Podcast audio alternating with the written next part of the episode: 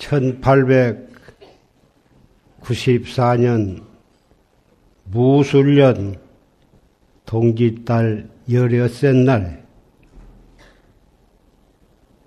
전강 대종사 조시스님께서 탄생을 하셨습니다. 16세 해인사에 출가하시고 23세 견성을 하셨습니다. 25세 망공 큰 스님의 법맥을 이으셨고 33세 청년 시절에 법보종찰 통도사 보광선은 조실로 추대되었습니다.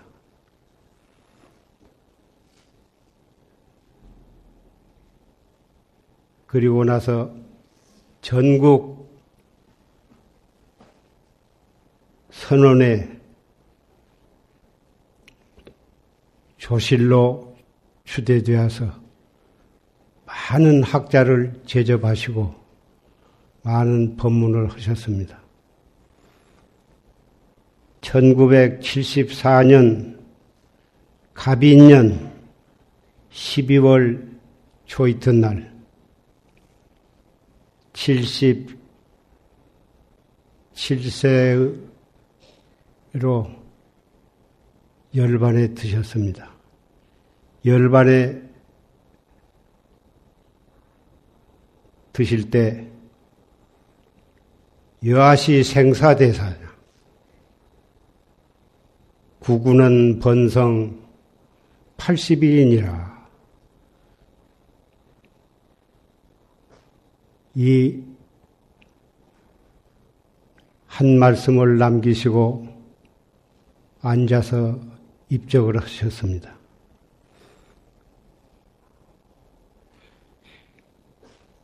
열반 허식이 그날까지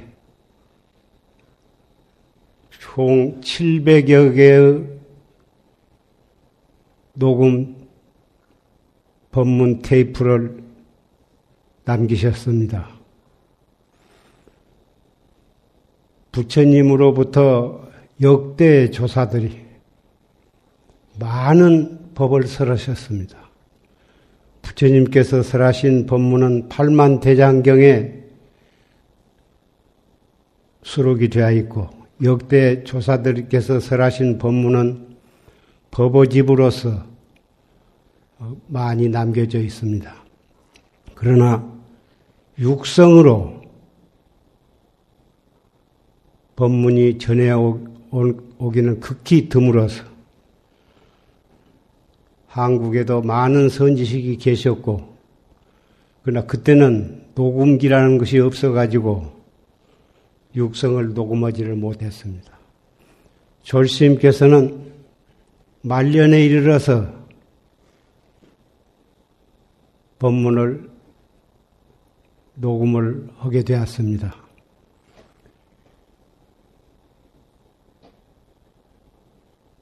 법신부르 설법은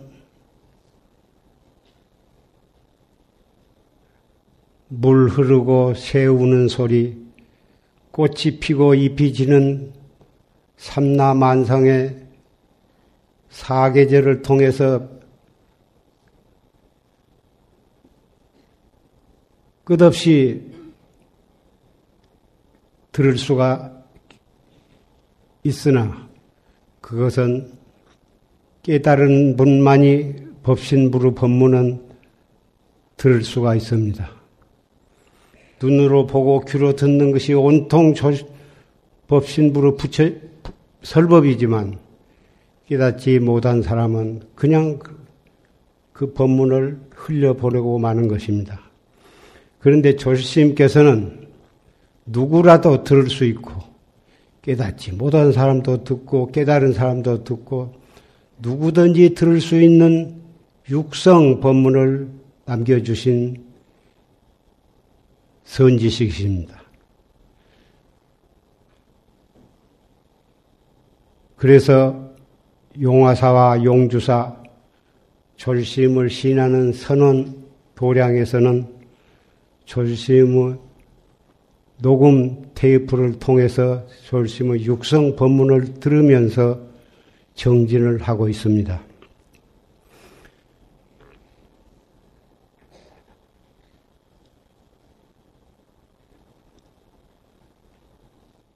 육조 스님께 제자가 묻기를 이제 가시면 언제 돌아오십니까?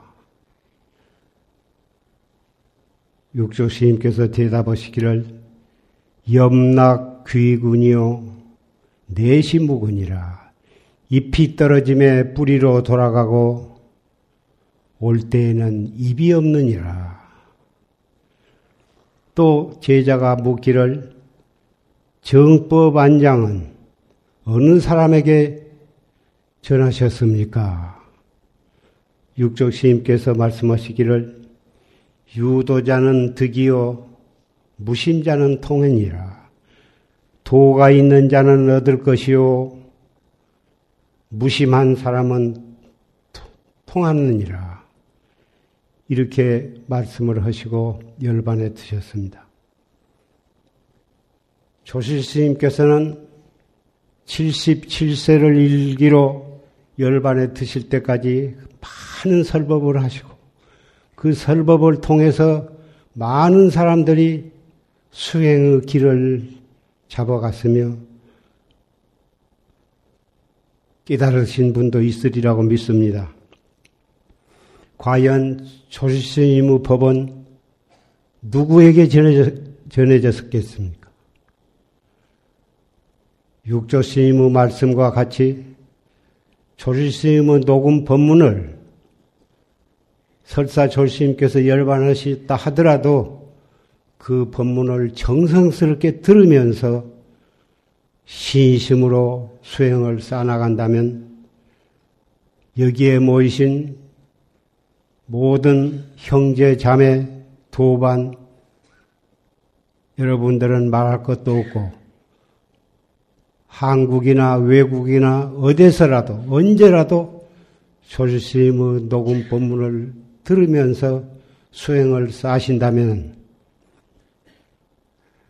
해태에 빠질 수가 없고, 사도에 빠질 수도 없고, 반드시 확철되어 할 수 있을 것이고 바로 그분들에 의해서 조실스님의 법은 전해질 것이며 그분들에 의해서 정법은 전해질 것이라고 믿습니다. 형제 자매 도반 여러분 오늘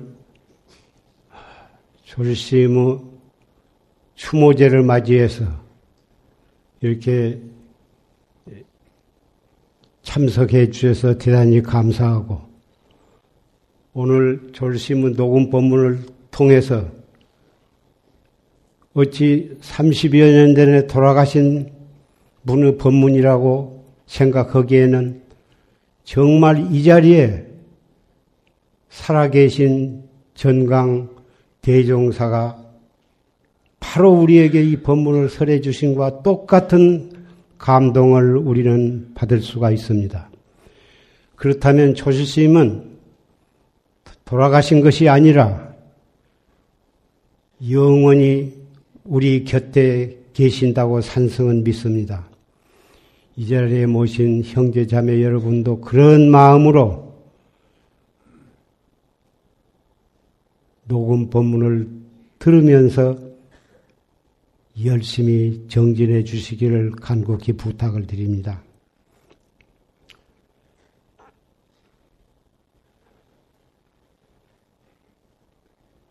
황매사나 신전 불조지 시민 임재문중 영작 인천지 안목 불망 본서 속환 사바 제명 대사 보리 군생 이 법문은 종사